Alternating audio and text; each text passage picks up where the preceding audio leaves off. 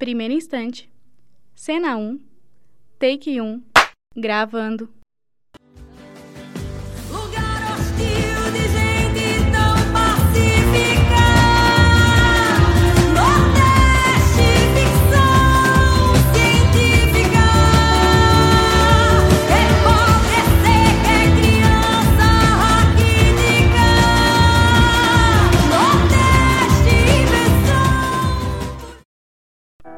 Oi, eu sou Raquel Santos e nesse episódio do Primeiro Instante Cast eu vou falar sobre o cinema nordestino. Além de abordar a representatividade das mulheres nordestinas na indústria cinematográfica da região. Você não pode ficar fora dessa, então vem comigo que o programa já vai começar.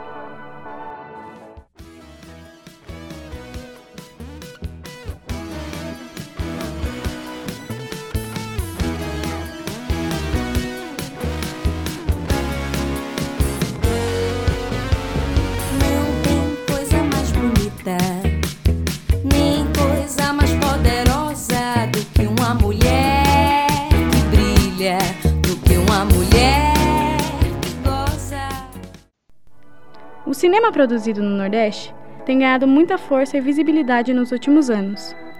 E ao contrário do que muita gente pensa, as temáticas abordadas nos filmes dessa região não se limitam apenas ao cenário de seca e pobreza. De acordo com a diretora do curta-metragem Soledad e figurinista do longa-metragem Azog Nazaré, Joana Gates diz que trabalhar com cinema em Pernambuco é diferente. As pessoas têm essa ilusão de que você fazer uma obra regional, ela tem que ser folclórica. Isso é um grande erro, né? Porque eu fiz o Azog Nazaré, para mim é um filme que, que fala de uma maneira muito intensa do maracatu rural, que é uma coisa típica pernambucana, você não vai ver o maracatu rural em nenhum outro lugar que não em Pernambuco, na zona da Mata Norte. Então, é um filme que é carregado de, de, de raízes, de ancestralidade, mas não, não é folclórico. Então, assim, eu acho que a gente consegue, no- nos filmes, na maioria dos filmes pernambucanos, ter essa, esse link sempre com, com o ancestral, com, com, com as raízes, mas não deixar ele ser uma- um folclore, ou folclorizar a, a- nós mesmos, né? Porque a maioria das pessoas do Sudeste, quando vai fazer um trabalho que é nordestino, ele tem, o, não todos, mas a grande maioria folcloriza. E isso, para quem é de lá, chega a ser ofensivo, sabe? Oi, laranjeira, oi, laranjeira, oi, laranjeira, oi, laranja.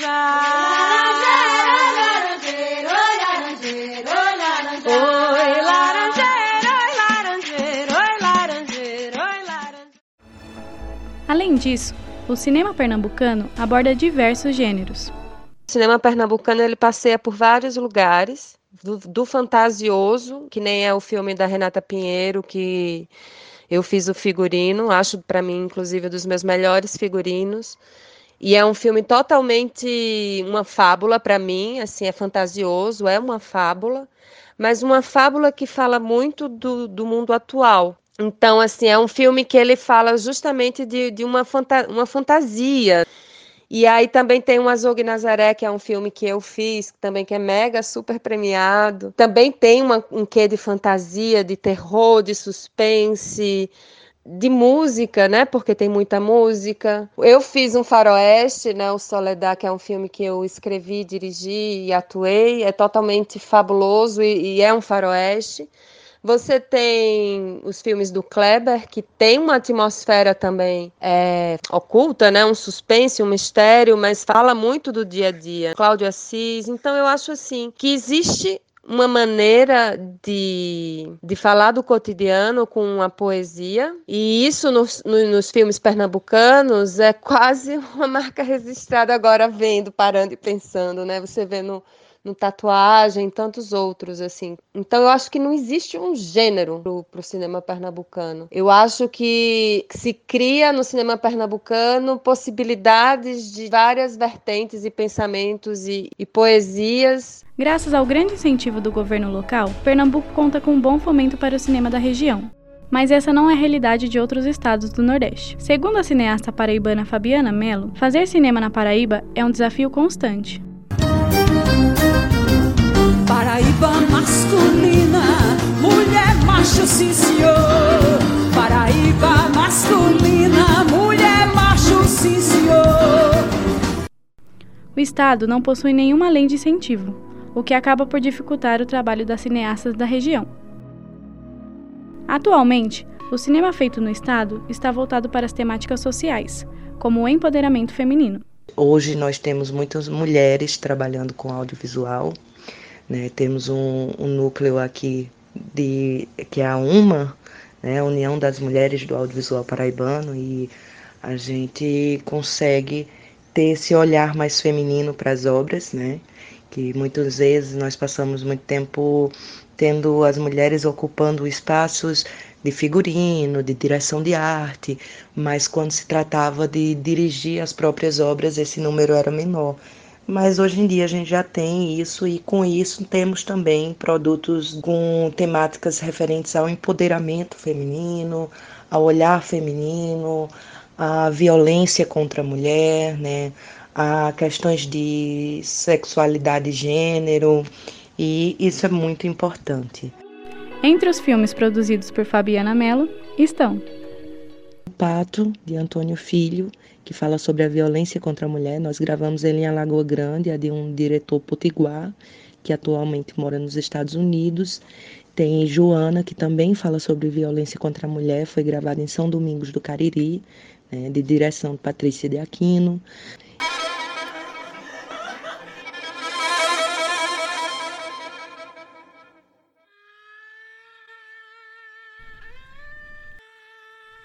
Viva ou morta, eu só saio daqui com minha filha. O trecho que você acabou de ouvir é do filme Joana,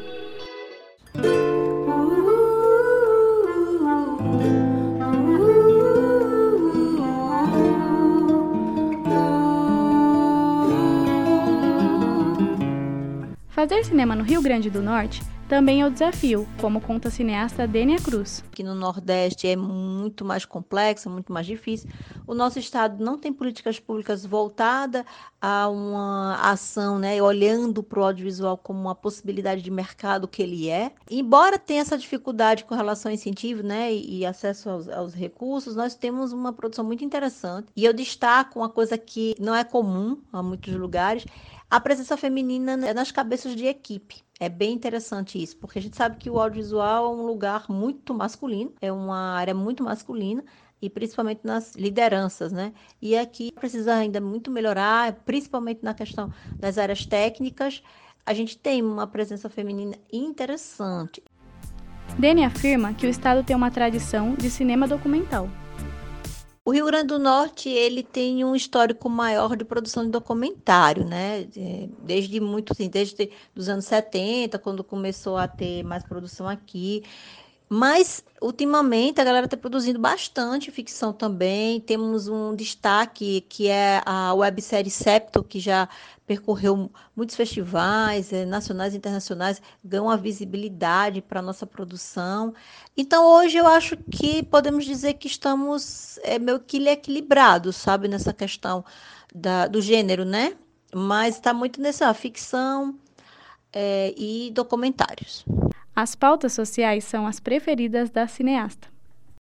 Tenho dois filmes com a temática direito à moradia, é, um longa de desenvolvimento também com, com essa temática, porque o longa surge de um dos filmes, certo? de uma personagem que eu conheci dentro do, do, do, dos meus filmes, que é Leningrado Linha 41.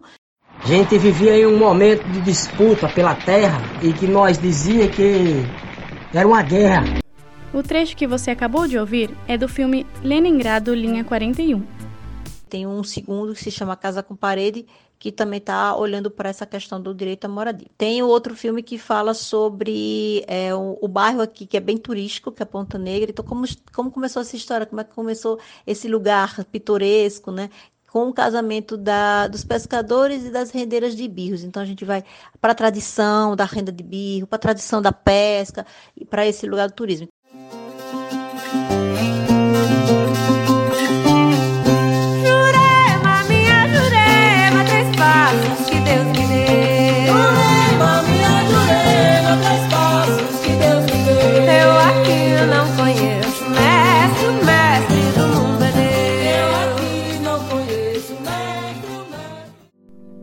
Para Keiline Almeida, crítica de cinema, os filmes feitos no Nordeste possuem mais visibilidade fora do Brasil do que dentro dele. Eu acredito que a gente tem muito reconhecimento. O cinema que está sendo produzido em Pernambuco, na Paraíba, na Bahia, ecoa no mundo, ecoa na América Latina. Mas para dentro do Brasil, parece que ainda tem uma certa, um certo olhar a partir do ponto de vista é, do outro. É isso que a gente precisa quebrar. Então, a gente tem sucesso sim. Eu acho que a gente faz sucesso sim, porque a gente reverbera, a gente ecoa.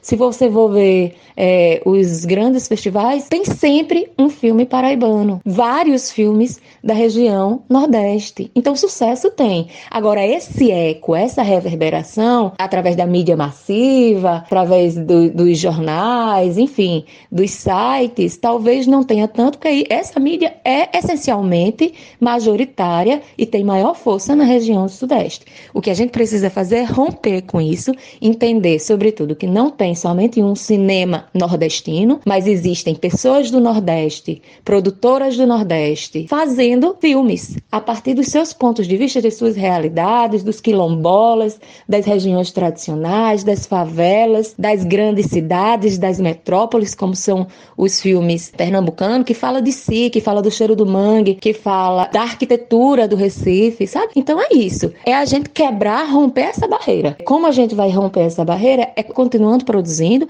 e através de políticas públicas, através da Ancine, que a gente sabe que está com um problema muito sério por conta desse desgoverno, mas propondo que a participação do norte e do nordeste da região centro-oeste, que são localidades que tem gente, que tem produtores de audiovisual, mas que a verba muitas vezes não chega. Então é botar foco nessas pessoas que também são brasileiros e fazem tão bom cinema quanto qualquer outra região.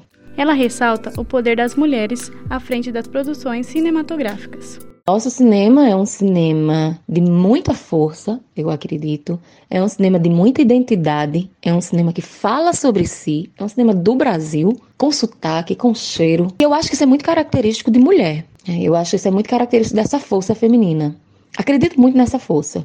Temos poucos espaços enquanto cineastas, mas isso é uma questão do Brasil todo. Claro que se potencializa numa região onde as políticas públicas demoram para chegar, infelizmente. Se você for pegar dados da Ancine, de 2016, 2017, 2018, porque agora realmente a Ancine está é, desestruturada, e aí a gente não tem como fazer esse levantamento de uma forma precisa, mas tem dados na internet que vão falar da, do quantitativo de mulheres à frente de equipe. É, mulheres na direção, mulheres no roteiro, e isso diz muito sobre o filme. Quando uma mulher dirige, fala muito sobre a estética do filme, é, os protagonistas do filme, as protagonistas do filme. Então, assim, eu acho que isso é uma questão muito é, do nosso país e mais dessa sociedade. O cinema, ele precisa desconstruir isso. O cinema é uma arte colonizadora, certo? Então, se você está assistindo um blockbuster, você vai ser colonizado a partir dali. O cinema aguça tu, teus olhos, sua visão, o teu ouvido, tua audição e vários outros sentimentos em você. Então gera em você um senso de identidade, de pertencimento. Então entendendo isso, é preciso mulheres se colocarem à frente de equipe, na construção de narrativas, com a finalidade não só de trazer essas mulheres para a produção, para gerar renda para elas, bem como para reverberar nas narrativas.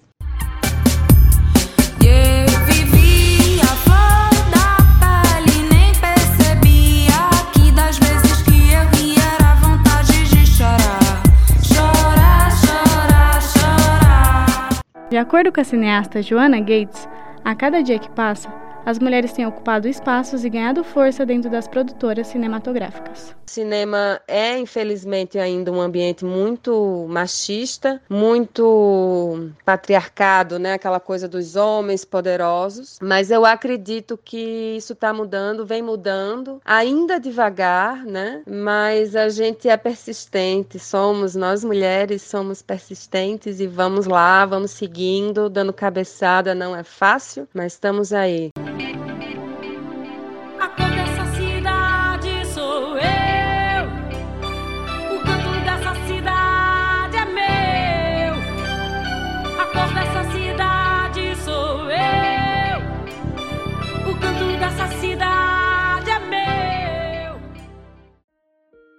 Primeiro Instante Cast é um podcast desenvolvido por alunos do oitavo semestre do curso de jornalismo da USCS, Universidade Municipal de São Caetano do Sul.